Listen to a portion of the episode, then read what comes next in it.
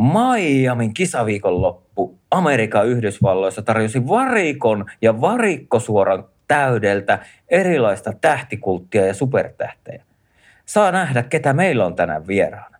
Tämä on Suomen F1-podcast. Tervetuloa mukaan.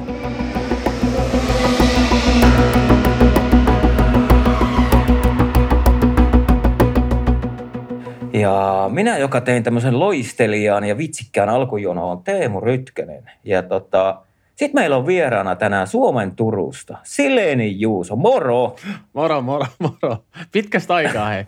Mä, siis mä oon ollut niin pitkän näköjään pois, että mä oon menettänyt oikeuteni noihin alkujuontoihin, mutta mitä mä tuossa kuuntelin, niin ehkä ihan hyvä. Tuo oli aika, aika, aika briljantti. Niin, ja siis mähän suorastaan rinnastin sut siellä varikolla keimailleisiin supertähtiin. Siellähän oli, eikö siellä ollut Michael Jordanista lähtien, niin sanotaanko, että Yhdysvaltain kovin, kovin, kovin, kovimman luokan urheilustarat ja vissiin vähän viihdepuolen miehiäkin mukana. No kyllä siellä tähtiloistetta oli, mutta tota, me mennään tuohon Miamiin kohta vähän tarkemmin. Hei, mutta ennen kuin mennään Miamiin, niin tota, haluan tässä nyt ensimmäisenä onnitella sinua. Te valmentamasi salibändöjoukkue, jonka nimeä en muuta edelleenkään muista, mutta Turusta se on, niin nousi tota SM-sarjaan, niin onneksi olkoon. Ja ehkä se on semmoinen hyvä syy, kun teillä oli pitkä playoff runi siinä, niin ihan hyvä syy olla poissa sitten vähän aikaa näistä formulahommista. Joo, siis mulla oli, mä en oikeastaan pystynyt keskittyä, varsinkin mitä pidemmälle tota, pelit meni, niin en mä pystynyt keskittyä mihinkään muuhun siihen. Että jos joku kuuntelee ja on ihmetellyt, että missä mä oon, niin mä olin valmentamassa. Kyllä. Mutta tota, jotta me ei tehtäisi tätä kahdestaan, niin onhan meillä vakiojäsen Akikin tuolta, kun en mä muista missä Aki. Terve Aki. Te- Teuvalta terveisiä vaan. Tota, ja onnittelut Juusolle tässä näin podinkin välityksellä että noususta. Kiitos. Suuria saavutuksia siellä etelän suunnalla. Mutta tota, niin, jos nyt vähän mennään formuloihin, niin mitä mieltä sä Aki olit tuosta Miamin GPstä ja sitten varikosta, kun se oikein pursuili näitä viihdemaailman ja urheilumaailman julkiksia. Että onko tässä nyt käymässä pikkuhiljaa silleen, että F1 on tästä eteenpäin vaan pelkkää showta? Tuohon kun osaisi sanoa vastauksen. Tällä hetkellä ja viimekin Miamin kisa kyllä näytti sen, että ainakin showmaiseen ja amerikkalaiseen tyyliin suuntaan on otettu nyt viime aikoina isoja askelia, että sen saa jokainen, jokainen päättää, että onko se niin kuin hyvä tai huono suunta, mutta tietysti oman, oman suuhun ei välttämättä istu ihan kaikki, kaikki ne kypärät podiumilla ja kaikki maailmanluokan tähdet siellä padokilla, niin ne ei välttämättä ole itselle mitään ainakaan nostata lajin kiinnostavuutta tai sitä, että sillä ei tehdä sitä mielekkyyttä, vaan enemmänkin se, ne ratatapahtumat on itselle tärkeä juttu, mutta kyllä sillä sarjalla on nyt kova intressi nostaa sitä showpuolta esiin. Kyllä. Mitäs Juuso? Mä tiedän Juuso, aika vähän mulla on pikku aavistus sun mielipiteestä. Mitä sä, mitä sä niin ajattelet nyt ylipäätään tästä Liberty Mediasta? Että on, mä pohjustan sen verran, että me vähän keskusteltiin tästä WhatsAppissa ohi menen sunnuntai-iltana ennen kuin ruvettiin nukkumaan kisan jälkeen. Ja tota, ää, Liberty Media on tehnyt paljon hyvääkin. F1-sarjalla menee nyt varsinkin korona-ajasta selvisi suorastaan loistavasti ja rahaa virtaa sinne käytännössä enemmän kuin koskaan. Mutta jos mennään sitten tuohon radalla tapahtuvaan ja varsinkin siellä varikkoalueella tapahtuvaan showhon ja kaiken maailman helvetin Paris Hiltonit hyppii siellä, niin mitä mieltä sä Juuso siitä oot? Siis lyhyesti sanottuna, niin äh, en välitä yhtään ja jotenkin siis siinä vaiheessa, kun silloin kun Miami julkaistiin ja siitä tuli Assetto Corsaan nämä tota, ratamalli tavalla, että sä pääsit ajamaan sitten, niin jo siinä vaiheessa pystyi sanomaan, että okei, tästä ei hyvä heilu. Koska niin kuin itse kisahan oli ihan täys, täys farsi, mutta se kaikki oheistapahtuma, mitä siinä niin kuin, Siis esimerkiksi ennen kisaa, mitä sä sanoit siitä varikosta ja lähtösuorasta ja kaikesta, niin mä en tiedä, oletteko te koskaan ollut Ruisrokissa, mutta se oli vähän samantyyppinen, että siellä ei niinku ollut yksin, sä vähän niinku litistyit vähän sinne ihmisiin, sun ei tarvinnut jalkojakaan liikuttaa, sä vaan niinku liikuit siellä muun massan mukana ja se oli niinku, tungettu niin täyteen julkiksia ja mukajulkiksia ja kaikkea Miamin kermaa kuin olla ja voi. Ja ylipäätään se, että siis Formula 1, mä rakastuin tähän lajiin nimenomaan sen kilvanajon takia. Ja nimenomaan mitä Aki sanoi, ne ratatapahtumat ja ylipäätään moottoriurheilu, niin vaikka Liberty on tehnyt paljon hyvää ja annan siitä kunnia ja on kehunut Libertin päätöksiä ja, ja nimenomaan se sarjan taloudellinen puoli on nyt hyvällä mallilla – niin, mä en tiedä, jos tämä oikeasti nyt on se selkeä suunta. Voihan se olla, että tämä nyt oli vaan tällainen Amerikan harha, mutta oikeastaan siltä, siltä ajoilta lähtien, kun Drive to Survive alkoi alko ilmestyä, niin se on mennyt koko ajan askel askelta enemmän tähän näin. Ja nyt niin kuin nähtiin oikeastaan se multihuipentuma, mitä se pahimmillaan voi olla. Ja jos tämä jatkuu tällaisena tämä kehitys, niin mä en, mä en oikeasti tiedä, että kuinka kauan mä jaksan tätä lajia enää seurata. Toi ei ole se Formula 1, äh, mihin mä alun perin olen rakastunut silloin muksuna. Niin, ja onhan se, onhan se vähän niin kuin, vähän niin kuin persetilanne, kun siellä alkaa gridilläkin olla niin paljon kaikenlaista mallia ja some-influenceria ja sitten jotain pop-tähtejä ja räppäriä ja sitten niillä on ne turvamiehet ympärillä ja siinä alkaa jäädä jo niiden jalkoihin niin tallien henkilökunta, ketkä puuhaa auto ympärillä. Eihän siinä ole niin kuin, ei ole mun mielestä niin kuin enää tavallaan niin kuin, jos mä olisin joku tallipomo, vaikka Ferrarin pomo Pinotto, niin mä veisin oma auton sinne varikkopilttuun sanoin, että me lähdetään varikolta, kun en, en tiedä säilyykö tämä tässä satana norsurallissa tämä auto ehjänä. Niin ja siis ylipäätään Sky Sportsilla Marter Brandel, joka on siis hoitanut tätä, kyllä te tiedätte, siis on siellä lähtösuoralla ja haastattelee Kyllä, ja kyllä. kuskeja. Niin tämä on nyt mennyt siihen niin, että siellä pyörii kaiken maailman, tota, no ei voi sanoa turhia julkiksia, mutta kaiken maailman julkikset, jotka ei edes tiedä, kuka Brandel on, mitä hän tekee ja sitten kieltäydytään haastatteluista ja joudutaan niin kuin monta kertaa kysymään, että saisiko muutaman sana, saisiko muutaman sana. Ja eikö Brandle itse asiassa viitannut tuossa vähän aikaa sitten, että ei hän ole koskaan varsinaisesti nauttinut tästä, mutta tämä alkaa olla niin kuin oikeasti liikaa. Niin, Jos et viittaisi nyt tämän kisaviikonlopun jälkeen. joo, niin mä, mä jotenkin jäin ihan sanattomaksi. Niin kuin, mä oon niin turtunut nimenomaan tuon Miamin jälkeen tähän lajiin. Et mä, mä vaan toivon, että tämä oli vähän sellainen niin kuin harha, Amerikan harha, mitä jo tuossa äsken sanoin. Et ei ihan, No, ihan hei. järkyttävää. Ei, ei, ei mitään tekemistä Formula 1 kanssa. Ensi vuonna mennään Vegasiin ja stripille, niin mitäpä luulet pienenekö ainakaan siellä sirkussa? Niin ja millä, millä, millä tuota kypärillä tullaan podiumille seuraavan kerran? Onks, jo, ei herran jumala.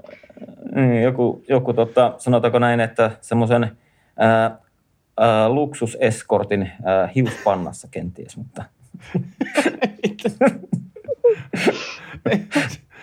Mutta ei, en mä tiedä. Siis mä voisin ränttää tästä tuntikaupalla, mutta musta tuntuu, että se menee vähän, vähän tota oravan pyöräksi siinä vaiheessa, eikö noidan kehäksi siinä vaiheessa, jos mä jatkan. niin, tietenkin näkyvyyttähän ne saa sillä. Että sitähän ne varmaan haluaakin koko ajan, mutta, mutta tota, mä oon Juuso sun kanssa samalla linjoilla, että niin kun, mä tykkäisin siitä vanhasta ajasta, että ehkä siellä Monakossa saattoi olla joku Beckhami tai joku tämmöinen käymässä tai joku, joku eurooppalainen, vaikka Slatan tai joku käymässä. Mutta se oli semmoista, ja sitten se sai, kuka sinne se tähti tuli, niin se sai se oma valokeilansa siellä. Nythän siellä on sit niinku sitä tähteä niin paljon, että niinku, eihän siellä enää niinku normaali TV-katsoja pysy edes perässä, että ketä tuolla.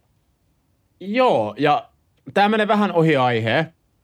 Itse asiassa mä alustan sen verran nyt, että siis sä sanoit tuosta taloudellisesta puolesta, niin tämähän on nimenomaan suora liitännäinen siihen, että siitä on tehty tällainen kauhean show-elementti koko lajista, että sitä rahaa tulee enemmän ja enemmän ja enemmän, koska kyllähän se houkuttelee ihmisiä, joille se välttämättä se moottoriurheilu ei ole keskiössä. Ja tavallaan niin kuin, joo, mä tiettyyn pisteeseen ymmärrän sen, mutta siis äh, mä olin just tuossa tota, perjantaina Friendin kanssa syömässä, joka on tosi kova urheilumies, ja me puhuttiin niinku ihan ylipäätään urheilusta, mihin nyt tämä Formula 1 tämänhetkinen tilanne liittyy tosi vahvasti, siksi mä nostan tämän esiin.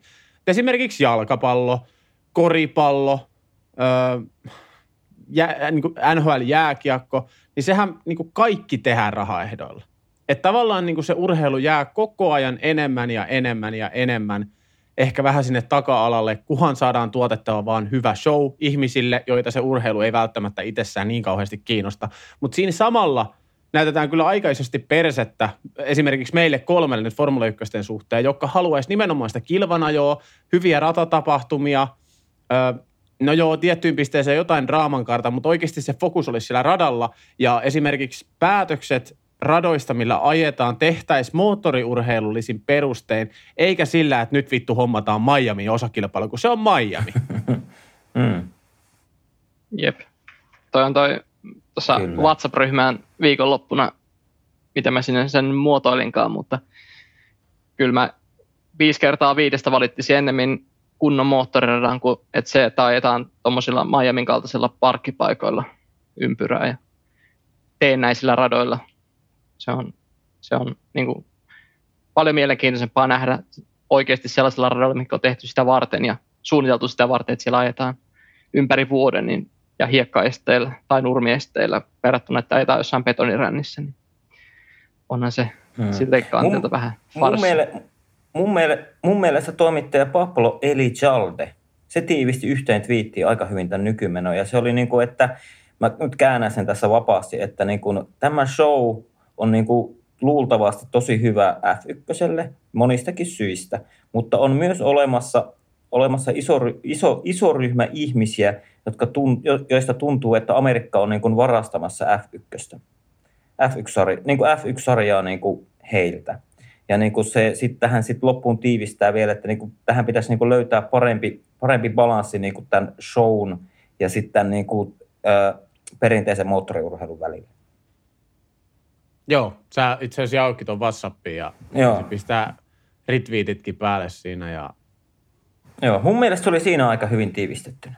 Joo, kyllä. Ja siis just tavallaan, jos, jos halutaan tuoda ne julkiksi, että sinne ja tiedätkö tällaista, niin ok. Mutta sitten esimerkiksi se, että siellä on joku Willie T. Ribs ö, kisan jälkeisessä haastattelussa, joka jauhaa pelkkää babyä ja Muhammed Alia ja sitten sit podiumille tulee joku jenkkifutiskybärä päässä. Ja siis sen, mä, sen, mä, sen haastattelun osion mä vielä niin kuin taistelin läpi, mutta sillä sekunnilla, kun mä näin, että sieltä aletaan marssiolla jenkkifutiskybärillä podiumille, mulla meni telkkari siinä vaiheessa kiinni. Mua ei enää kiinnostanut. Hmm. Mutta tota, hei, tehdäänkö tämmöinen mielikuvaharjoitus? Joo. Mulla on tähän semmoinen hyvä idea. Jos Suomessa ja Helsingissä järjestettäisiin tuommoinen katu F1-kisa, niin ketä julkiksia Suomessa olisi? Olisiko siellä Topi Sukari? Ketä, ketä, ketä siellä, ketä sinne marssitettaisiin niin varikoon? Vesa Keskinen. No, aina. Teemu Selänne. No siis Selännehän ois, mutta sitten, ket, olisiko, siellä, mut, olisiko nyt näitä seitsemän päivää lehdestä? Tai yksi, mikä se jotain Valavuoren showta tekee se joku nuori mimmi? Mikä oli siellä lentokentällä ottamassa olympialeijonia vastaan nousi julkisuuteen, niin olisiko se siellä some-influencerina? Uh, olisiko Maria Nurdin kenties, paljon seuraajia, värikkäitä mielipiteitä? Vesa Keskinen, vai siis ket, ketä olisi Suomessa? Cheekkihän olisi varmaan. No joo. Mutta silleen kun rupeat miettimään, niin ketä siellä olisi Suomesta? Aira Samulin. No, ei, no siihen mä vedän rajan. Aira Samuli ei. Mä en tiedä, mistä tämä tuli, mutta mulla tuli heti Aira Samulin olisi siellä. Ei, ei jumalauta Juuso. Mä en edes tiennyt, että onko se hengissä enää. On, on. Voi hyvin. Mm. Mutta mut silleen, kun rupeat miettimään, niin kehän siis Suomessakin on, no siellähän olisi varmaan siis tyyliin näitä urheiluliittojen johto, johtohenkilöitä ja Vatanehan siellä olisi ja Grönholmit ja, ja tota, no ei, Kimi ei varmaan tulisi edes Suomen F1-osakilpailuun. Se on nähnyt muutaman jo. Mm. Mm. Mutta mä nimittäin mä mietin tuosta näin, kun mä ajelin töistä kotiin, mä mietin, että Suomessa olisi, Suomessa olisi F1-osakilpailu, niin ketä julkisia siellä, että olisiko ne enemmän tämä seitsemän päivää lehtiosastoa vai olisiko ne sitten oikeasti, mutta eihän meillä loppupeleissä ole semmoisia isoja julkiksia niin paljon. No ei niitä kyllä loppujen lopuksi maailmalla. Ja tiedätkö, joku Jarkon jääminen voisi olla siellä ja että näyttäisi Lauri Tähkä, Lauri Tähkä. Joo, ehdottomasti. Lordi. Euroviisuvoittaja tälleen viisuviik- viisuviikon kunniaksi. Mm. Hei, mutta on muuten Euroviisuihin varma, varma vetovihje. Ukraina oh. voittaa. Ihan sama mikä biisi, niin Ukraina voittaa. En usko. Mutta se, siis ke- Mennäänkö me oikeasti tulo... Euroviisuihin nyt? ei, no, ei, mutta kun tuli vaan mieleen, kun tuossa yhden kaverin kanssa viestitteli eilen, niin mietittiin, että kuka voittaa, niin se oli jo hirveällä kertoimella lyönyt muutama viikko sitten sitä, ja nyt oli kertoimet niin alhaalla, että en edes laittanut rahaa. No mä just, okay. mä just menisin, että jos ei ollut ennen tätä, niin tämän jul, jakson julkaisemisen jälkeen, niin se on alle, alle yhden euron se kerroin. ja nyt jos siellä jossain vedonlyöntiyhtiössä kuuntelette, niin meihin saa olla yhteydessä, niin voidaan katsoa jotain yhteistyötä ja ehkä kenties niin tota, meiltä voisi tulla formoihinkin liittyviä semmoisia varmoja, varmoja vihjeitä. Ja nyt kun mietitään tätä kokonais, koko, kauden kokonaiskuvaa, niin onko tässä nyt Juuso ja ää, Aki semmoinen tilanne meillä käsillä, että tämä meidän kuuluttama Ferrarin tallimailonmestaruus ei olekaan enää niin varma? Niin mä en tiedä, kuka sen twiitin laittoi sen ekan jälkeen, että toria varauksia ja kaikkea. Mutta siis kyllä mä uskon edelleen, koska Sainz on, Sainz, no Sainz on käynyt ensinnäkin, no ei voi puhua huonosti. Siellä on se muutama keskeytys, mutta sitten kuitenkin kolme äh, kisaa ajanut maaliin ja kolme podiumia. Äh, toki nyt siis paljonhan tulee olemaan siitä kiinni, että miten, miten nämä tallit oikeasti lähtee sitten kehittämään autoja. Että Red Bullille nyt selkeästi on ainakin hitusen nopeampi ja parempi auto kuin Ferrarilla tällä hetkellä, mutta sitten siellä on vähän muuta ongelmaa tällä hetkellä. Et mä pidän edelleen kiinni siitä, mitä mä sanoin ennakossa, että Max voittaa valmi- äh, tota, kuljettajan maailmanmestaruuden ja Ferrari voittaa edelleen mun papereissa sen valmistajan maailmanmestaruuden. Mitä Aki mietit? No, aika samalla linjoilla, että niin se taisi, en, en, en ihan tarkkaan enää muista, mitä silloin ennakossa huudeltiin, mutta jotenkin kuulostaa hirveän tutulta, että mäkin näin ajattelisin, että Verstappen voitaisiin kuskea mestaruuden ja Ferrari valmista, valmista ainakin toivoin näin. Mutta tota, niin, niin, että kyllä mä luotan edelleen Leclerc Sainz kaksikkoon, vaikka Sainzille tuli Miamissakin ajovirhe. Että eihän se taaskaan puhdas viikonloppu ollut, että perjantain pitkät verot jäi ajamatta, mutta ei sitä, tänä, tänä viikonloppuna se ei maksanut kuitenkaan sijoitusta. Että todennäköisesti oli, oli ne pitkät verot tehtynä tai ei, niin todennäköisesti se kolmas sija olisi kuitenkin tullut Sainzille, mutta että viime kisat ei ole ollut vahvoja niin kuin koko tiimin osalta, että Imolasta tuli melkein, jäi melkein tyhjä arpa käteen ja nyt, nyt tavallaan vaikka tallipisteessä saatiin ihan hyvä potti, niin silti voitto meni sivusuun ja varsinkin Verstappenin kyyti on ollut nyt sitä luokkaa, että se, että jos Verstappen, ainakin voi luottaa siihen, että Verstappenin kyyti ei ainakaan ole niin kuin hidastumaan päin tämän kauden aikana, että sen se osoitti viime vuonnakin. Ja vaikeaksi, vaikeaksi meni Ferrarin, Ferrarin valmisteen, mutta se vaatii pitkä kausi edessä ja monta, monta mahdollisuutta vielä onnistua, onnistua ja epäonnistua. Että. Kyllä, mutta mä, mä, mä, muistan sen, kun me mietittiin että kuskikaksikoita, niin me oltiin kaikki vissiin yksimielisiä siitä, että Leclerc Sainz olisi se vahvin niin kuin kuljettajapari. Mutta kyllä mä saan aika pakko ruveta nostaa siihen aika lailla rinnalle, ehkä vielä semmoisen muutaman millin alempas, mutta kyllä Sergio Perez on ainakin mut yllättänyt tällä kaudella. On ollut tosi hyvä aika-ajoissa lähellä maksia ja kisoissakin ollut vahva. Että okay. tota, tavallaan eikö se ollut se yksi, oliko se moottoririkko vai mikä sille tuli, kun sillä meni tavallaan yksi voitto? No siis eihän se, se Saudi-Arabiassa tuli se turva-auto tuli väärään aikaan. Ei kun niin turva-autohan se, sen pilasi. Niin kärkipaikka ja tippui neljänneksi saman tien siinä. Ja sitten Bahrainissa viimeisellä kierroksellahan moottori leikkasi kiinni, että siitäkin olisi voinut tulla iso, iso potti, vaikka Verstappen oli jo ulkona, niin siitäkin olisi tullut kolmossia. Mm. Niin, niin, sellaisia isoja pistemenetyksiä Peresilläkin sattuu olemaan kaksi. Mutta kyllä mun mielestä selkeästi niin Red Bull on se alkukauden jos parin kesän jälkeen sanottiin, vähän mäkin jo mietin, että niin kuin Ferrari menee ihan laulatellen niin kuin, ainakin tallimestaruuteen, niin kyllä Red Bull on ruvennut niin kuin ihan oikeasti ajamaan kilpaa, kun saaneet niin kuin luotettavuuden kuntoon. Niin, mutta se myöskin sitten on luotettavuuspuoli, niin se ei olekaan, se ei olekaan ehkä se maailman helpoin asia sitten lähteä fiksailemaan. Että sekin pitää muistaa. Ja sitten myöskin nyt tämä Sainz vastaan Peres, niin kyllä mä edelleen niin Sainzia pidän parempana kuin Peresiä – tilastollisesti Sainz on ollut tällä kaudella vahvempi, muutama keskeytystä lukuun ottamatta, että nyt puhutaan kolmesta kisasta, missä Sainz on ajanut maaliin, niin voittanut jokaisessa peresi. Eli jos, jos mietitään nyt kakkoskuljettajien taisteluun, niin Sainz on ollut ehkä vähän epävarmempi, mutta sitten kun se varmuus on löytynyt, niin on ollut nopeampi. Kauhean ympäripyöreä poliittinen vastaus. Oh, Edelleen nostan niin Sainzin, Sainzin peresi eilen. Kyllä, kyllä. Mitä tota, jumalauta, kun veti aivot ihan jumiin. Nyt se tuli, puhukaa. Oli, oli, oliko niin hyvä puhe multa, että vedit niinku ihan, et keksi enää mitään?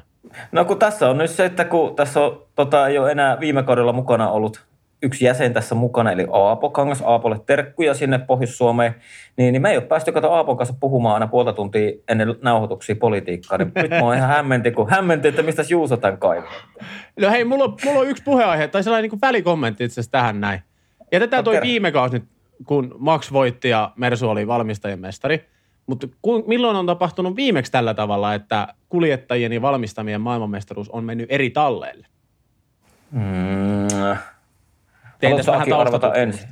Mä, mä luulen, että Akilta varmaan tuleekin vastaus, mutta mun pitää arvata. 2000... Sillä raksuttaa nyt hetki. Ei, ei, kyllä mä tiesin. Mä vaan odotin, että hiljennyt. 2008 niin tuo Ferrari voitti valmistajien mestaruuden ja Hamilton voitti McLarenilla kuljettajien mestaruuden. No, mä, mä, pees, mä peesän. Se on täysin oikein. Se on täysin oikein. Okay. Tyhmä kysellään mitä nippeleitä, kun Aki on täällä. Niin, niin, niin. Voidaan sitten Juusa, kun tehdään joskus taas kahdestaan, jos Aki ei jostain syystä kerkeä, niin tehdään sitten tämmöisiä nippeleitä. Ja tehdään toisille, mole, tehdään toisille mole, tietovisa. Joo, molemmilla kuuluu vaan, kun nä, nä, näppääänet kuuluu läppärillä, kun googlaan. Sopii. Mutta tota, ei, mulla on nyt ihan tyhjää. Mutta mennäänkö katsoa vähän aikaa? Siis mä tipuin, mä tipuin nyt tästä ihan täysin. Siis, mutta se tulee vielä, se tulee vielä. Se oli joku hauska juttu oikeasti. Se tulee vielä tässä. Mut pitää ottaa huomioon kuitenkin, että nyt niinku, tota, pitkän viikonlopun jälkeen, niin nyt on vasta tiistai, niin saakin käydä ehkä vähän hitaalla. Niin, ja vähän ollut lyhyviä ne yöunet tuossa. Ensin se lähti kaikki alamäki, alkoi siitä, kun F1-kisa alkoi liian myöhään. Eli senkin takia niin pitäisi Jenkeissä lähe- järjestää vähemmän noita kilpailuja. Ja siis okei, okay, mennään, mennään takaisin nyt tähän näin, koska mulla oli siitä vielä paljon sanottavaa. Muahan niin kuin, mitä ollaan puhuttu, puhuttiinko itse asiassa viime kaudella, mä jotenkin muistan, että Aapokin oli mukana tässä keskustelussa. Voi olla, että se oli WhatsAppissakin. Mutta siis Joo. Amerikkaan laajentuminen on niin kuin ajatuksen tasolla hyvä idea. Koska niin kuin ei ole tavallaan enää olemassa sellaista ilmansuuntaa, mihin Formula 1 ei voisi laajentua. Et siellä on kuitenkin no Venäjälle ei voi. Venäjälle. No, Venäjälle ei voi. Se, se voi heivata kyllä niin kuin hiuksista kölialta ja heittää mereen. Mutta tota, tavallaan se Aasia on, sitten meillä on, no Etelä-Amerikassa löytyy se yksi kisa ja ä, Australia, Lähi-Itä ja, ja sitä rataa. Että Amerikkahan on se luonnollisia. Paljon mieluummin nimenomaan mennään sinne Pohjois-Amerikkaan – kuin vaikka nyt eh, niin kuin yhtään enempää öljykisaa lisää. Mutta nyt ne on vaan nämä lieveilmiöt siinä. Ja nyt siellä Liberty-toimistolla pitäisi oikeasti hiffaa, että täällä on aikaa monta miljoonaa vanhaakin fania, vaikka niitä uusiakin pitää houkutella. Mutta siis itse Amerikassahan ei ole mitään vikaa. Ta- ta- tavallaan siinä ajatuksessa, että mennään sinne. Siellä on pal- tai olisi paljon hyviä ratoja, hienoja ratoja, missä voisi ajaa, mutta nimenomaan puhuin tuosta kölin alta vetämisestä ja mereen heittämisestä, niin ne on nimenomaan tällaiset Miami parkkipaikat ja Las Vegasin stripit, mitkä vois heittää mm. sinne mereen. Kyllä. Ja sitten kun meillä on jo kalenterissa kuitenkin paku olemassa, sitten on Monacoa ja muutenkin näitä Arabia katuratoja, niin sitten tavallaan jotenkin jännä, että niille tehdään aika pitkät sopimukset, ja sitten sen lisäksi vielä sitten hankitaan Amerikasta samantyyppisiä, että kun Amerikassa kuitenkin olisi niitä normaalejakin, niin kuin ihan sellaisia siistejäkin moottoriratoja, mitä voisi oikeasti ajaa. Vähän kuin remppaisi niitä, vähän päivittäisi niiden turva-alueita, niin varmasti kävisi täyttäisi ne turvallisuusvaatimukset. Ja sitten toisaalta aika hauska se, että tämmöiset betonirännit täyttää sitten ne turvallisuusvaatimukset, mitä ne olevinaan hyvinkin turvalliset moottoriradat ei, ta- ei taas täytä, niin se on, se on kans asia erikseen. se, on, se on kyllä aika jännältä kuulostaa. Mutta tota, muistat, oliko se Aki sun kanssa, kun me juteltiin jossain lähetyksessä niin kuin Monakosta? Ja mä olin sitä mieltä, että se kuuluu niin kuin tuohon kalenteriin. Mutta mä oon nyt ruvennut miettimään sitä, niin mä oon aika varma, että seuraavan viiden vuoden aikana niin Monaco tippuu pois. Joo, en muista missä, missä mutta kyllä, niin kun, kyllä, kyllä Monaco kuuluu sinne, kun se on siellä aina ollut, mutta että just siitäkin on puhuttu, että ei, ei nämä uudet säännöt, mitä nyt on seurannut nämä aikat kisat, niin – ei näillä leveillä autoilla ja näillä isoilla autoilla ei näillä edelleenkään siellä Monakossa ohi pääse, että niin kuin ratatapahtumien puolesta, niin kyllähän se aika turha kisa on tänäkin vuonna, että se on lauantai-päivänä käytännössä ajetaan kilpaa ja sitten katsotaan, että kenellä, kenellä vaihtuu renkaat ja kenellä jää 48 tunniksi kiinni renkaat. Et siinä on ollut viime mm. vuosien jännitykset tota, niin, siinä kisassa käytännössä. Niin. Kyllä. Siis munkin mielestä se kyllä kuuluu, mutta mä luulen, että Liberty Media on, varsinkin kun on nyt tuohon rahamakuun päässyt, kun kato, kun Monakon GB on ainut kisa, joka ei maksa järjestämisestä tälle Liberty Medialle. Ja mä oon kans, itse asiassa tästä jo jokunen aika, niin mä oon tavallaan maalailu itsekin näitä kauhukuvia, että niin kuin, tai tavallaan ehkä sillä perusajatuksella, ja nostaisin siihen sitten esimerkiksi Montsaa ja tällaista niin kuin Monakon joukkoa ylipäätään, että niin kuin miten pitkälle Liberty Media on valmis menee tämän amerikkalaistumisen kanssa. Et onko nämä perinteikkäät radat ihan oikeasti vaarassa nyt? Ja mm en, en tiedä. No toki Monakolla on nyt vielä toi fakta, mitä sä sanoit, että kun sitä Liberty ei siitä juurikaan kostu siitä itse kilpailun järjestämisestä ja kun mietitään noita paljon, paljon tota, järjestäjät joutuu nykypäivänä maksamaan sen, että saat niitä osakilpailuita, niin kyllä se niin kuin aika sievä summa kuitenkin sit loppupeleissä on ihan Libertinkin ää, tota, tilinauhalla. Mutta eikö niillä, kyllä, ja nythän se... Eikö niillä Monakossa on myös toi TV-ohjaus on niin kuin ulkopuolisen, että sekä ei ole Liberty Media hallinnoima? Joo, se on tavallaan se TV-ohjauskin on niin Monakossa oma ja sitten muuten hoitaa, sama firma hoitaa sitten niin kaikki muut kisat. Jep. Mutta nyt itse asiassa viime, viime aikoina on tuntunut sillä, että tämä Monakon tiimi hoitaa nämä muukin kisat, kun on ollut, ollut sen verran heikko ohjaamista. No men, mennäänkö siihen TV-ohjaukseen? Miten mieltä te olitte tuosta Miamin GPtä, kun te katsoitte itse kisaa, kun mun mielestä siellä tapahtuu tosi paljon kärkiautojen takana. Ja sitten jumalauta tämä TV-ohjaaja niin näyttää vuorotellen, vuorotellen Verstappenia ja Leclercia ja niiden välissä on noin seitsemän sekuntia ilmaa. Niin ja sitten muutenkin siitä Miamin ohjauksesta tuli mieleen nimenomaan se, millainen se tapahtuma oli kokonaisuudessa, että radalla tapahtuu jotain ja yhtäkkiä kuva leikataan yleisöt, kattokaa hei, että meillä on näin paljon jengiä täällä. Ja sitten yhtäkkiä kuvataan jotain taivasta, että kattokaa miten hienot maisemat meillä täällä on. Ja sitten nimenomaan välillä... tämä, että siellä Russell ja Hamiltonia ajaa oikeasti tosissaan kilpaa ja keskikastissa tapahtui tosi paljon ja kuvataan niinku ihan vääriä autoja. Ja en, en mä niinku, onko se sitten niin vaikeaa vaan, en tiedä.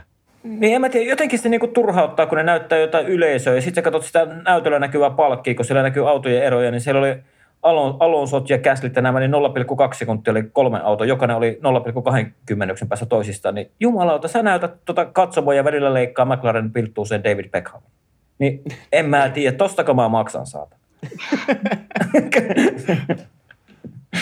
se, se, on, se on nimenomaan näitä show-elementtejä. En mä, niin kuin, mä en keksi oh. siihen mitään muuta syytä. Että onhan siellä selkeästi käyty jotain palaveria ennen, ennen kisaa. Ja se on jotenkin hauskaa, siis ei tarvitse mennä kauheasti taaksepäin, niin kameroiden määrähän oli niin kuin paljon pienempi kuin nykypäivänä. Mutta tuntuu, Kyllä. että mitä enemmän sitä tekniikkaa tulee, mitä enemmän tulee kuvakulmia kaikkea, niin sitä huonommaksi nämä lähetyksetkin menee. Jep. Mä oon kauhean negatiivinen tänään, mä, mä, mä oon pahoillani, mutta No, mutta Silppuri Mulla on jotenkin on edelleen toi, niin, Silppuri is back. Mulla on toi Miami jotenkin niin tunteista tällä hetkellä. Joo, eipä siinä Pottastakaan hirveän monta, monta kertaa näytetty, vaikka ajo viidentenä melkein koko kisan, niin tavallaan ajo Alfalla hyvää kisaa ja melkein koko talli yhtä parhainta kisaa aina siihen turvautuu asti, niin sitten tavallaan ei sitäkään niin kuin nostettu missään kohtaa siinä lähetyksessä oikeastaan niin kuin kuviin, että onpas, niin kuin, että yleensähän kun joku alta vastaan ikään kuin ajaa jollain siellä viisi tai vastaava, niin sitä kuitenkin jossain kohtaa näytetään. Bottas ei kyllä näkynyt muuta kuin sen aikaa, kun siinä sattuu olemaan Hamilton tai Russell vähän perässä tai edessä. Niin. Et... Mm. Ja vittu sittenhän se lipsahti. Niin, Jumala. Ekan kerran pääsi niin, kuviin. Ja... Se, että... niin, niin, heti lipsahti. Ehkä sekin Bottaskin näki sieltä jostain screenistä, kun siellä oli varmaan miljoonat, että te isoja tv että ei perkele häntä kuvata, että nyt, nyt täytyy pistää tota, koittaa ajaa, niin heti lipsahti. Miettiköhän se silleen, kun se pääsi itse niihin kuviin ja näki, että hei, nyt ne katsoo Nastolassakin, niin näytetäänpä vähän. tai sitten Inssi, huutanut korvaat, Vale, sä oot telkkarissa! Mutta joo, siis jos mennään Valtteriin niin koko viikon loppu, niin no se oli se harjoituksessa mun mielestä, niin se oli semmoinen, äh, no Valtteri oma moka, mutta noita nyt sattuu varsinkin näillä nykysukupolven renkailla, että kun se auton perä irtoaa, niin ei ole paljon tehtävissä. Että tavallaan Valtterille jää hyvä, hyvä harjoitusaikaa väliin, mutta oli kyllä muuten hyvä viikonloppu. Yksi Valtteri varmaan, niin kuin, jos ei uran parhaita, mutta ainakin alfa, alfa-aikakauden parha, paras viikonloppu Valtterille. Joo, tasapainoinen. Että tavallaan se yksi, yksi perjantai-virhe, niin tavallaan se auttoi vielä, että se aikaisuoritus oli sitten sitä kautta vielä parempi. Että se oli oikeasti viides ilman niitä kunnon, kunnon säätämistä ja niin vähäisillä kierroksilla. Ja kisassakin se kyyti oli aivan niin kuin kirkkaasti, se oli käytännössä ajamassa viidenneksi ilman sitä turvautua, niin se vaan kertoi siitä, että siellä alla on hyvä auto, mutta kyllä Pottaskin teki hyvää työtä sillä, että se oli ajamassa sitä maksimi, maksimitulosta, niin kyllä pitää hattua nostaa. Että on saanut revittyä kyllä. Pottaskin itsestään niin kuin ne kaikki, kaikki nastolalaiset sisupuukot itsestä, itsestä irti, niin Hmm. Mutta jotenkin, jotenkin mua niinku harmittaa tuo Alfan tilanne, kun siellä on Valtteri kerännyt tällä kaudella 30 pistettä ja onko tallikaverilla yksi piste muistaakseni. Niin Joo. Mitenkä se olisi niin kuin Alfallekin vaan parempaa, kun siellä olisi kaksi pisteitä keräävää kuljettajaa, niin sitten se saattaisi jo, niin Alfa pystyisi katsoa tappelemaan McLarenia vastaan hyvin tästä M- M- valmistajien nelostilasta. Hmm. Niin, kyllä. Se, hmm. se on sääli, mutta pitää nyt kuitenkin, siis, ja sanotaan nyt tälleen, että kyllähän suu on niin tai Joe, miten se nyt pitikään lausua, niin maksukuskiksi, mitä puhuttiinkin itse asiassa ennakossa ja voin silleen tyytyväisenä todeta osuneen niin jollakin tavalla oikein se, että ei kuitenkaan ole mikään ihan katastrofi. Versus sitten vaikka otetaan Otetaan tuolta Latifi. Kanadan puolelta. Mm. Nimenomaan tämä kyseinen Latifi, joka mä jäljellä tällä hetkellä siellä 21. Niin tota, kuitenkin, ja pitää nyt muistaa, että sulla on, on se tota, uralla nyt se viisi ajettu osakilpailuun, niin kyllä mä uskon, että niitä pisteitä alkaa sitten jossain vaiheessa napsumaan. Että siellä on kuitenkin kaksi, kaksi 11 sijoitusta tältä kaudelta ja, ja, ja heti ura ensimmäisessä kisassa otti ne pisteet, niin kyllä mä uskon, että sieltä parannusta tulee vielä tähän, niin kuin tähän mennessä nähty. Hmm. Mutta, mutta olin tässä just tulossa siihen taisteluun nelossijasta McLarenia vastaan, niin ei siellä kuule Daniel Ricardo kappale pisteitä kerää. Ei. Oliko Aapo itse asiassa meidän WhatsApp-ryhmässä, kun yleensä se on Teemu se, että Ricardo takas kengurufarmille, niin Aapo heitti tällä kertaa se ilmoille tuolla WhatsAppissa. Mm. Mutta jos mennään Ricardoon, niin mitä mieltä oot? Joko me on nähty se? Mä en Ei osaa kai me- sanoa. ei. Jos mä haukun sen nyt ihan lytty, niin se voittaa Espanjassa. Eiköhän se voita. Mutta on toi, oon sitä... Red Bull vuosien jälkeen, niin onhan toi ollut, siis tavallaan pienessä nosteessa oli toisella Renault-kaudella. Mutta taas sen jälkeen, kun, ja nyt tää on kuitenkin jo toinen kausi Mäkillä, niin nyt pitäisi alkaa näkyä jo. Niin, Kyllä, ei enää voi mennä sen taakse, että on niinku talli uusi ja ehkä auto joku uusi. Nyt se on saanut vaikuttaa, että kokonaan uuden sukupolven auto, niin saanut varmaan vaikuttaa kehitystyöhön, omia mieltymyksiään tuo mukaan. Eikä kerkeä niin kuin, ei lähellekään tallikaveri. ei, ei, niin kuin, ei, joo, nimenomaan kun ei ole edes lähelläkään. Mm. Että jos niinku aika jossa on se ero aina siellä puolen sekunnin ja sekunnin välillä, niin kyllä mä oon sitä mieltä, että nyt kannattaa Jack, hyvän ystäväni Jack Brownin, kannattaa tehdä luja päätös ja ilmoittaa Ricardolle hyvissä ajoin kautta, että tämä on, että tota, sun kanssa ei jatketa ensi kaudella, että nyt sulla on aikaa etsiä itsellesi uusi, uusi talli, jos kelpaat jollekin, etkä tule kelpaamaan. Ja tota, sit vaan puhelin käteen ja sinne Pierre Gaslin taustajoukkoihin puhelu. Mä oon sitä mieltä. Toisaalta ei kyllä. Niin tässä käy nyt sillä että meidän Gasly, Gasly-veikkaukset ei kyllä osu oikeeseen, koska kyllähän se alkaa nyt koko ajan näyttää enemmän enemmän silleen, että Gasly on McLarenin mies. Ennemmin tai myöhemmin. Mm, Menisin ju- menisin sitten just. Menisin just sanoa tähän väliin, että eipä nuo Gaslinkään otteet tänä vuonna ole kyllä ollut sitä, mitä ne on ollut, oli viime vuonna ja, tai kahtena edellisenä vuonna käytännössä ollut. Et sillä heikko avaus ollut tähän kauteen, mutta toki ollut vähän rikkonaisia kisoikin. Mitä ne myös on, menisin tuosta, kuten juttelitte Joan alkukaudesta, niin myös vähän sama, sama siihen, että ei ole periaatteessa nähty vielä yhtään sellaista puhdasta ja suoraviivaista kilpailua, sitten kun ajettu näillä vähän eri, eriskummallisillakin radoilla. Niin ei ole oikeastaan nähty, että Australia ehkä oli ainut sellainen puhdas kisa, mutta siellä Alfan kyyti yleisesti ottaen oli melkein kauden heikointa. Niin, niin kuin tavallaan vielä, vielä ainakin minä annan mahdollisuuden tälle kiinalaiselle, että kyllä siellä niin kuin on potentiaali. Se on sanottava, että aika on ollut edelleen heikkoja. Melkein joka kerta on tippunut Q1, niin se on alfalla aivan liian huono, että on se, on se sitten ensimmäinen tai 50 viikonloppu, niin kyllä tuolla autolla pitäisi olla Q2 joka viikonloppu. Kyllä, aika lailla samalla linjoilla. Mutta tota, mitä sitten, jos me puhutaan, kerta puhuttiin tuossa Joesta, niin puhutaanko Mick Schumacherista? Oliko se nyt vähän parempaa Schumacheria jo Miamiissa? Niin, mutta niin. T- siis, toi, siis joo, ajo hyvin, ei siinä mitään ja tota, kehityskaari sojottaa ainakin jollakin tasolla ylöspäin ja nyt ne pisteet oli lähellä, mutta sitten taas niinku tyhmä virhe, siis ihan idioottimainen virhe mun mielestä. Toki Vettelihän nyt, jos näitte, niin tota, Vettelihän sanoi, että se oli molempien syy. Mm.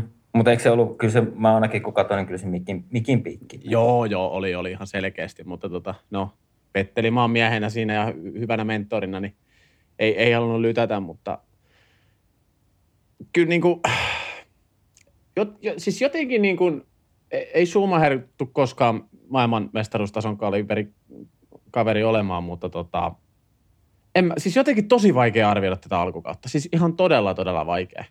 Koska kuitenkin niin kuin Magnussen tulee, tulee äh, vuoden tauon jälkeen ja tota, pyyhkii kaverilla lattia, niin en mä tiedä. Ku, si, mun mielestä ehkä Magnussenin alla Haason, tai siis nimenomaan se tallin auto on näyttänyt sen iskukykynsä. Potentiaali. Mutta Schumacher taas on sitten ehkä vähän, tavallaan, että nyt on parempi auto kuin viime vuonna, mutta silti tulokset on vähän laihoja. Vaikea arvioida. Kyllä. Joo, Mä näin jotenkin silleen, että se oli kuitenkin aika, jossa oli tota Magnussenia vahvempi tällä kertaa. Ja oliko jopa ensimmäistä kertaa tällä kaudella. Ja sitten kisassakin se olisi ottanut ne ura-avauspisteet, kun ei olisi vaan itse mennyt hölmöilemään. Et silleen, öö, oli hyvä viikonloppu, mutta on samaa mieltä kuin Juuso Sääkin, että tota, ei, ei tule koskaan olemaan maailmanmestaritason kuljettaja, eikä tule esimerkiksi koskaan ajamaan Ferrarilla. Et niin kuin, silleen se voidaan linjata näillä puheilla. Joo, on se aika selvää, että ei, ei taida olla Ferrarille niin aineesta, että jotenkin vertaisi vähän niin kuin Giovinazziin suorituskyvyltään sen suhteen, että, että Kimihän tavallaan lyttäisi sen alfa, tai Kimi, Kimin suoritustaso lyttäisi Giovinazziin uran käytännössä alfalla, että ehkä jos siinä olisi ollut joku muu vierellä kuin Kimi, niin ehkä se olisi saanut jatkovuoden tällekin vuotta tai sitten ei, mutta että virheitä tulee. Silloin, kun on vähän niin kuin paikkaa ottaa niitä pisteitä, niin taas tuli Schumacherille virheitä ja siinä on niin kuin, että onko siinä just sitä pientä, kun tuntee sen, että se taso ei aivan riitä, niin sitten tulee niitä pieniä yliyrittämisiä ja ajetaan sitten vähän niin kuin väärässä paikkaa kilpaa ja väärään väliin syöksytään. Ja ei se nyt mikään räikeä, räikeä ollut se virhe, mutta se oli just, just niin suuri, että Vettel ei voinut enää aavistaa periaatteessa, että siellä, sinne väliin syöksytään ja sitten se ohitus, kun se jää puolitiehen, niin sitten siinä molemmat kärsii. Niin liikaa virheitä sikäli Mikille. Ollut, sikäli olisi ollut niin kuin mielenkiintoista nähdä nyt jo nimenomaan ne avauspisteet, että minkälaisia lukkoja se olisi avannut. Jep. Et kyllähän se nyt ihan varmasti se, että sä tiedät, että nyt on auto, millä voi ottaa pisteitä, mutta vielä viiteen ekaan ei ole siinä onnistunut, niin tavallaan olisi ollut hieno nähdä se, että kun ne pisteet olisi tullut sieltä, niin kuinka paljon Sumi olisi sitten rentoutunut kuljettajana – ja niin. nimenomaan sit se rentoustua sen, että ei tarvitse tehdä tuollaisia yrityksiä, mitä nyt Miamiissa nähtiin. Niin si- sitä päivää ootan, että sieltä se eka kymppi plus sijoitus tulee, niin, niin, niin tota, kuinka paljon sitten Mick muuttuu kuskina sen jälkeen. Niin, ja sitten just niin kuin Mikkiäkin, mietitään, Mikkiäkin mietitään, niin just jäisi jäi sitten se pikku paine pois siitä, kun nyt lehdistö kyselee joka viikonlopun alla, kymmenen, kymmenen toimittajia kyselee, että koska tulee ura ensimmäiset pisteet, ja niin kaikki se olisi jäänyt pois. Mm, nimenomaan. Et ja niin nuorelle kaverille se on sitten todella tärkeä elementti se, että sä voit henkisesti tavallaan, ja oot henkisesti rauhallisessa tilassa, että sun ei tarvitse niinku pakottaa tai puskea tai mitään siihen viittaavaa. Niin, Red Bullilta löytyy hyviä esimerkkejä, kun nuoria kuljettajia pakotetaan, niin ei tule mitään mm. mutta, tota, mutta tota, onhan siinä sekin, että ihan kiva olisi, että miksi Schumacher keräsi vähän pisteitä, ettei se Krosana ja ensi kaudella Magnussenin tallikaverina. No siihen. siis Gros, ihan hy, hyvinhän Grosani on tuolla Indes vetänyt, mutta joo, en mä, mä, mä en hänen paluunsa jaksa enää uskoa. Toi Magnussenikin oli jo sen verran iso pommi. Joo, mutta tota Magnussenilta oli nyt sitten vähän heikompi viikonloppu. Vai olisiko jopa silleen, että joko siellä Haasilla alkaa näkyä se kehitystyön puute? Mä mietin tuossa viikonlopun aikana öö, parin vuoden takasta Racing Pointin autoa. Ja mitä Joo. silloin puhuttiin siitä, että tavallaan, jos, jos tehdään vähän tuollaista kopiotyötä, mitä Haassikin nyt aika, aika selkeästi on tehnyt, niin tota, nimenomaan, että se, se kehitys tyssää sitten jossain vaiheessa. Mä en tiedä, oletteko te puhunut tästä jo tässä podcastin aikana, missä mä en ollut mukana, mutta tota, Ei ole puhuttu, joo, mutta voidaan että, puhua. Mutta ei, ei mulla niinku oikeastaan sen, sen, sen enempää lisättävää ole kuin se, että näkyykö tässä nyt vähän samoja viitteitä vuoden 2020 Racing Pointtiin. Niin, en tiedä, vai vihjatko sä, että niin Haasillakin on Maranellossa sattumalta toimisto? Häh? No joo, kyllä. Siihenkö se viittaat? Kyllä. Mutta tietenkin onhan niillä se syvä, syvä tota Ferrari-yhteistyö. Mä en muista, joku tallipäällikköhän siitä jo älähti. Mä en muista, kuka sitä kiukutteli. En mäkään, mutta siitä tehtiin, muutama viikko tehtiin mun mielestä ja. jotain tutkintapyyntöä tai jotain. Ja, ja, siis onhan se nyt selkeää, että onhan siellä, onhan siellä tullitunneleissa vähän käyty vierailemassa ja, ja niin sanotusti juteltu asioista. Niin, voihan sitä kun käy lounaalla, niin jutella asioista. Nimenomaan. Miten teillä toimii toi. Mutta tota, niin, miten Aki ja Juuso, niin miten te näette tänne, että niin kuin, tavallaan onko se nykyään, onko se jopa, jopa 70 prossaa, mitä saa niin kuin, olla tavallaan osto-osia, että tavallaan ei tarvitse itsestä autoa niin paljon rakentaa, niin miten te näette se asia, onko se hyvä vai huono? Mä voin aloittaa tuosta. Öö, Joo. Ehkä se on ihan hyvä, koska kyllä sillä voidaan parhaimmillaan niin kitkeä niitä kustannuksia ja mahdollistaa ehkä tasapuolisempi kilpailu.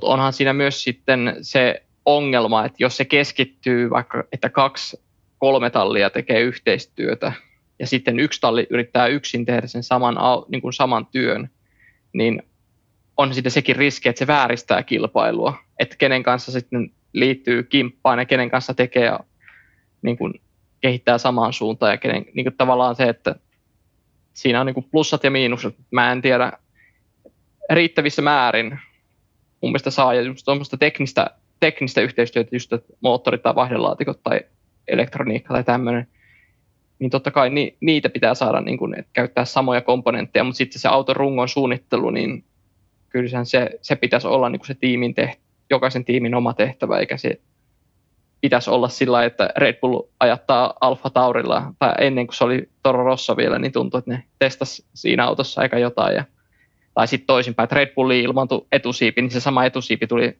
Toro Rossolle kaksi-kolme viikonloppua myöhemmin.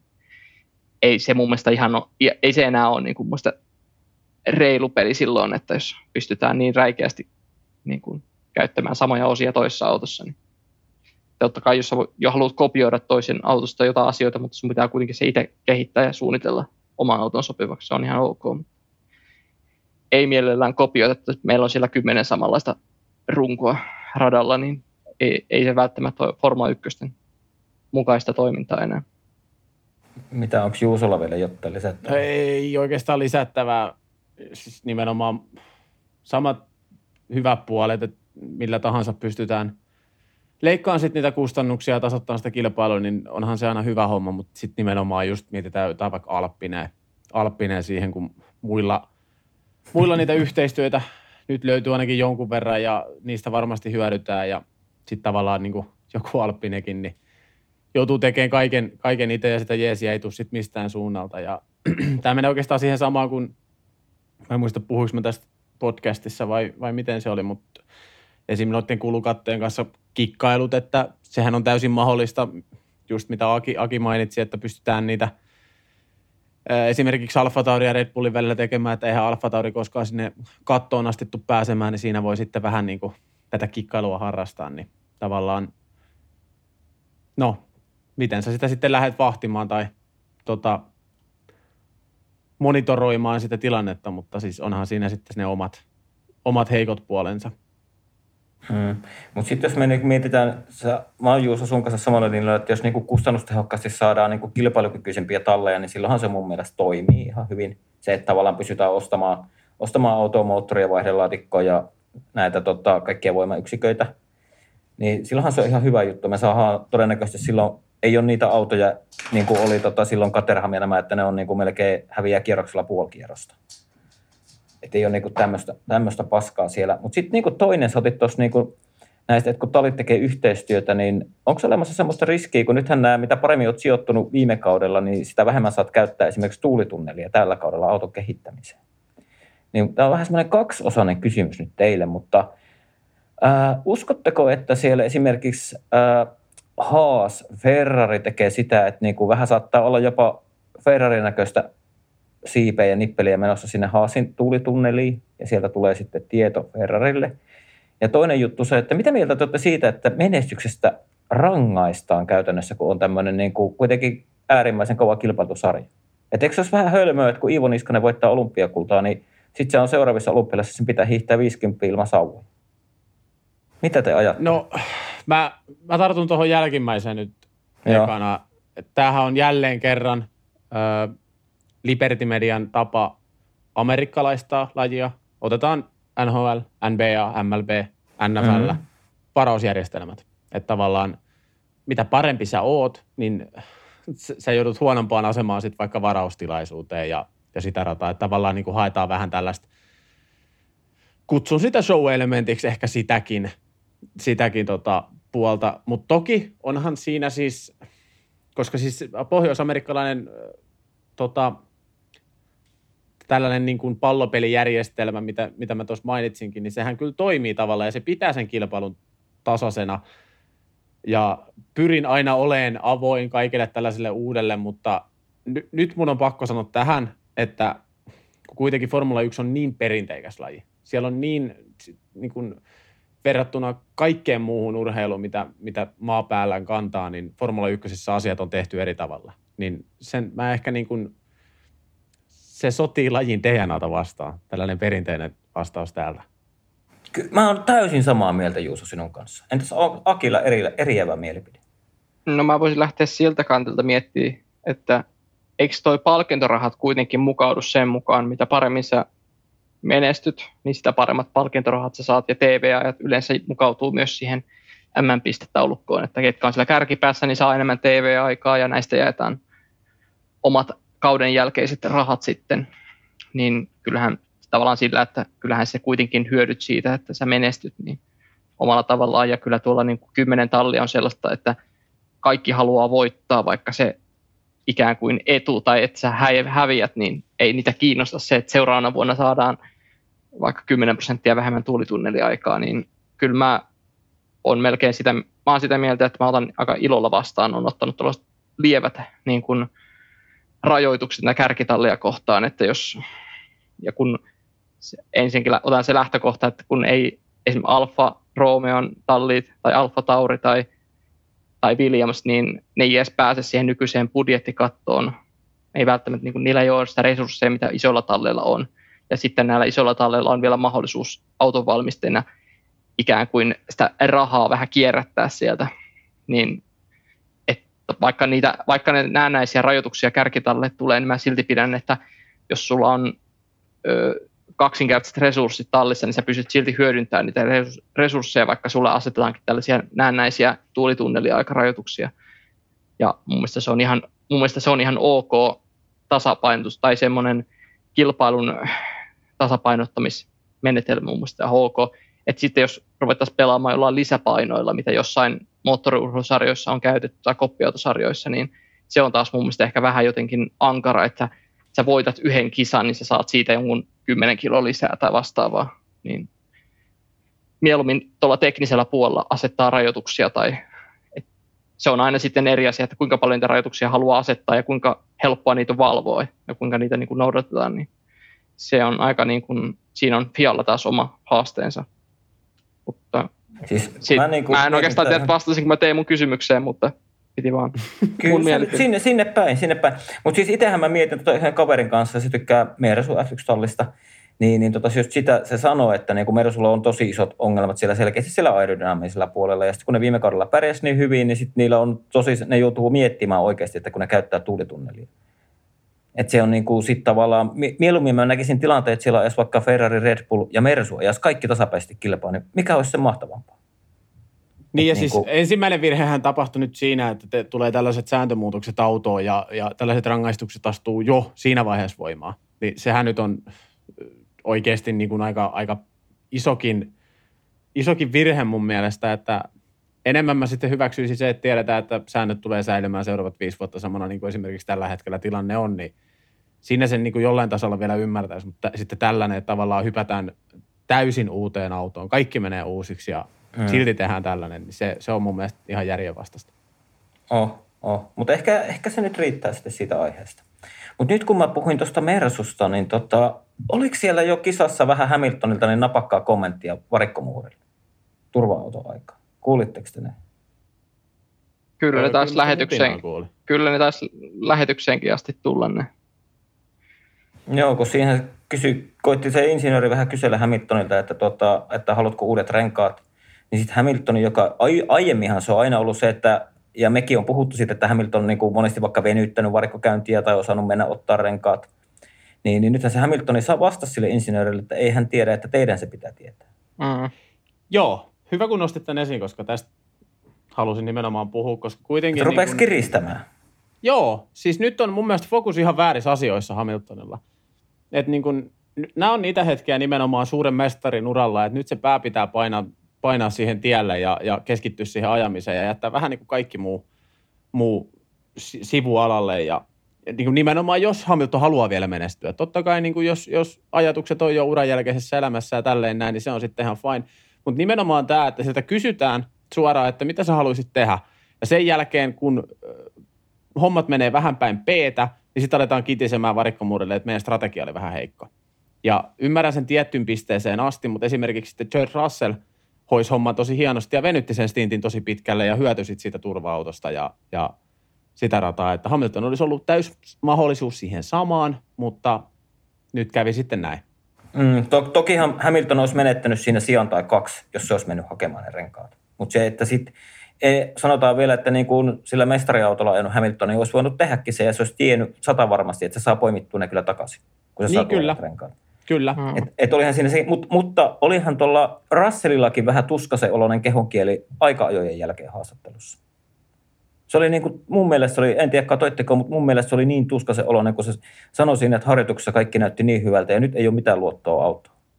Jep.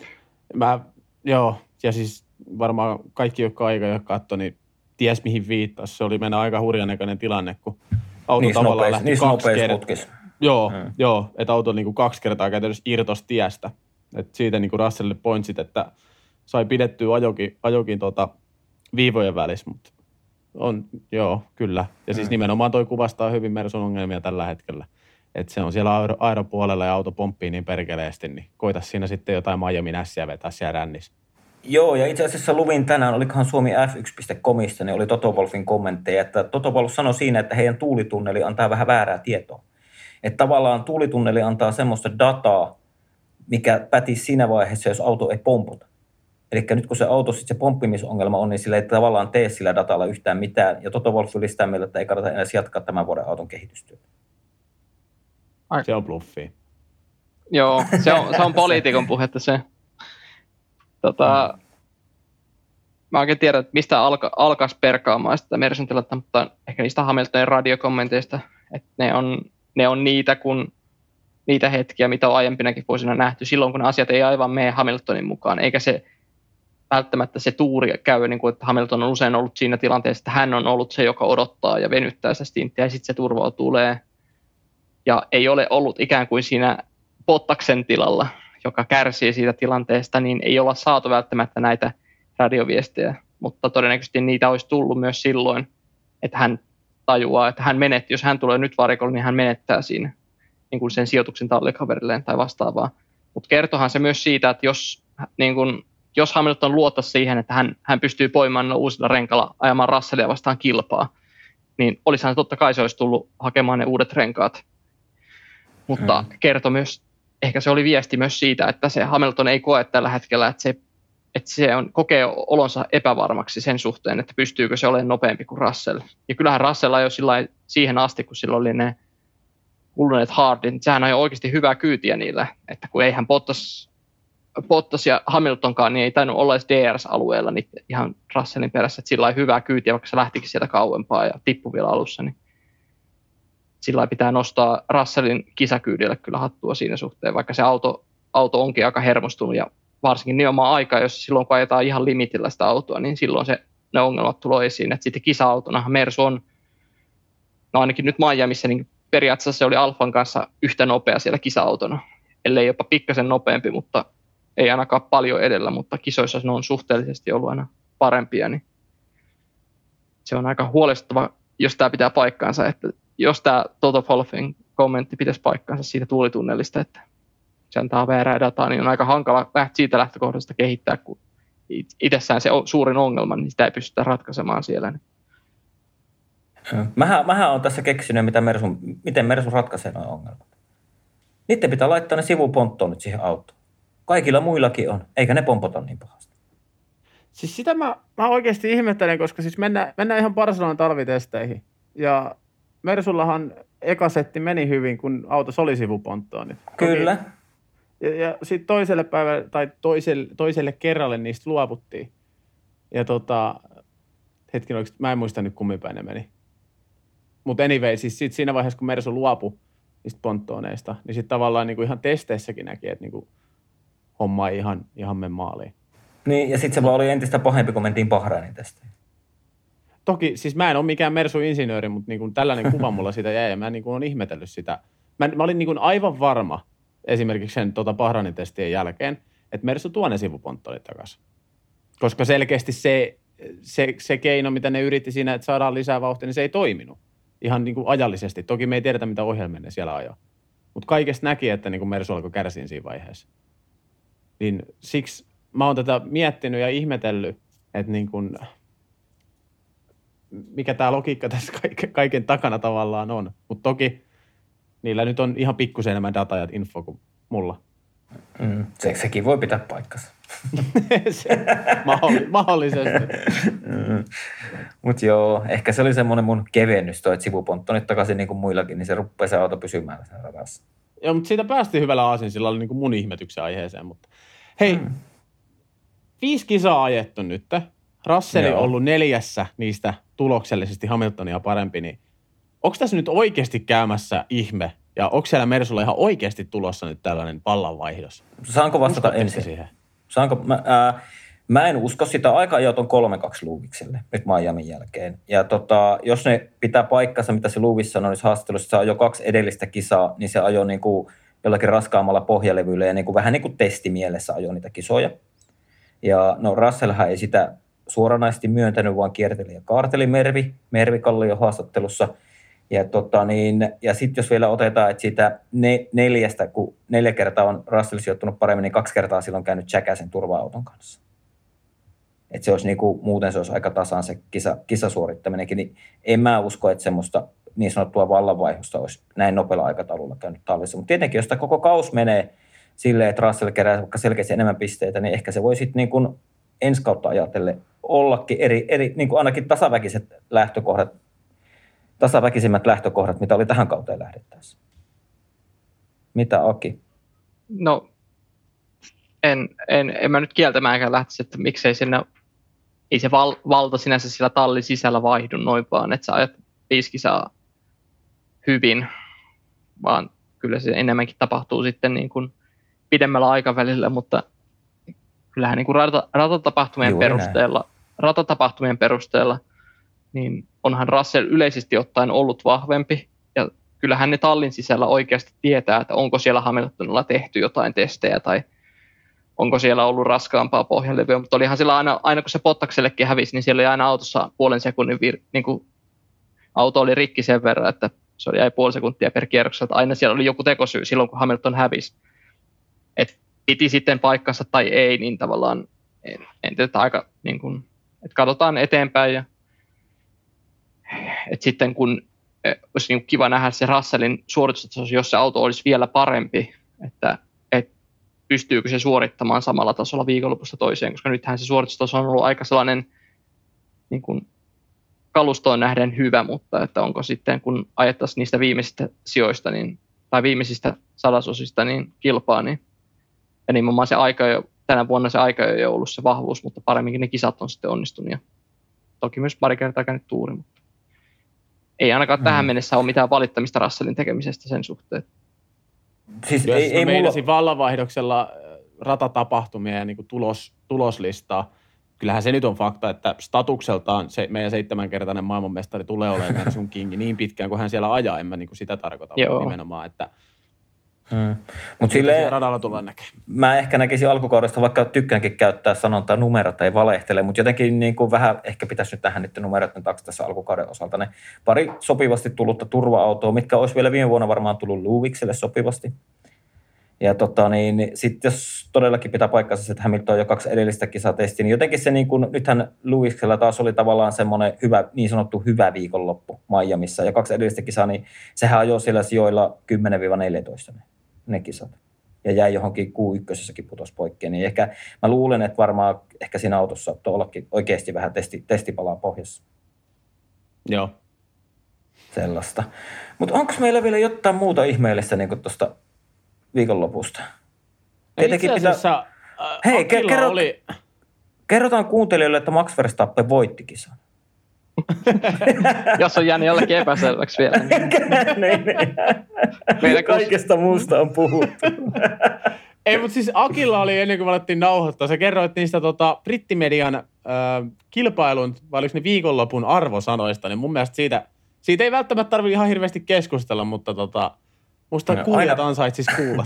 No, aina puolueet on brittimedia. Joo. No, harvi kun mulla ei tässä nyt edessä, niin ei ole kuvaa siitä, mutta kyllähän siellä mun mielestä oli tällaisia, että siellä oli taas Norris ja oliko Hamilton vai Russell, kumpi niistä oli saanut, molemmat oli saanut seiska puolikkaan kasin viikonlopun arvosana ja sitten Okonilla oli annettu lätkästy mun mielestä joku nelonen tai vitonen ja oliko se myös Tsunoda oli saanut vitosen ja sitten kuitenkin siihen nähden, että Norris kuitenkin mielestäni omasta syystä keskeytti kilpailun ja ei se, ei se, ei se viikonlopun kyyti nyt niin mahtavaa ollut, että se olisi ollut kasinarvoinen. Niin en tiedä, en, olisi ollut hauska nähdä, mitä Pottakselle on annettu, sieltäkin on tullut varmaan vitonen. Mutta tota, Vitosen, se sai vitosen. Mä näin otsikon siitä. Ei hyvää päivää. ja Okoni, Okoni, joka nousee viimeisestä lähtöruudusta. Ei kun lähtikö varikolta? Viimeistä ruudusta lähti, kun Aston Martin lähti varikolta. Joo. Ja siellä kahdeksan. Jep. Eikä alla ei ollut kuitenkaan voittajaa. Nämä on aina hyviä. Hmm. En tiedä. Sellaista, mutta brittimedia on semmoista. Mutta annetaan... Semmoista. Ne ei ole, ne ei ole... Pitäisikö meidän antaa myös noiden niin kuin Okonin lisäksi nostaa myös Albonin suoritus leijona, leijona suoritukseksi Miamista, että taas Williamsilla jälleen kerran kymppisakkiin ja lopulta yhdeksänneksi, kun Alonso sai siitä vielä kisan jälkeen se viisi sekuntia, niin hattua pois päästä Kyllä. Albonille. Että... Joo, punatukkainen Albon on erittäin pelottava ilmestys nykyään tuolla F1-gridillä. Punainen on ollut tänä vuonna ollut voittava väri. Kyllä. No ei ole viime kisoissa ollut perhana. Mutta, mutta, mutta tota, niin ennen kuin lopetellaan, niin on pakko Juuso kysyä tästä sun lempilapsesta, Juki Tsunodasta. Oletko sä tässä, kun sä olit pois, niin pistit sä kuitenkin vähän merkille, kuinka Juki Tsunoda otteet ovat suorastaan raketin lailla niin tota, parantuneet tässä viime kisojen aikana? No siis ole, olehan mä nyt tota, formulata seurannut siis. En, en, ehkä niin intohimoisesti kuin tolleen niin kuin salibändin ulkopuolella, mutta siis on, on pistänyt merkille, että Tsunodakin alkaa sieltä heräilee. Mutta edelleen se tarvisi vähän sitä tasaisempaa suoritusta. Mutta tota, nyt kuitenkin suunta on ylöspäin vihdoinkin. Mä oon nyt niin kuin, mä oon niin paljon kuunnellut vittuilua ja, ja siitä, että mä uskon tähän Tsunodaan, niin vihdoinkin niin kuin, tiedätkö, meidän oma Japanin poika niin näyttää vähän vihreätä valoa, että hei, kiitos uskosta. Mm, mutta tota, niin, kyllä sä sitä vittuilua kuulet vielä tulevaisuudessakin Tsunodasta. Älä, älä huoli.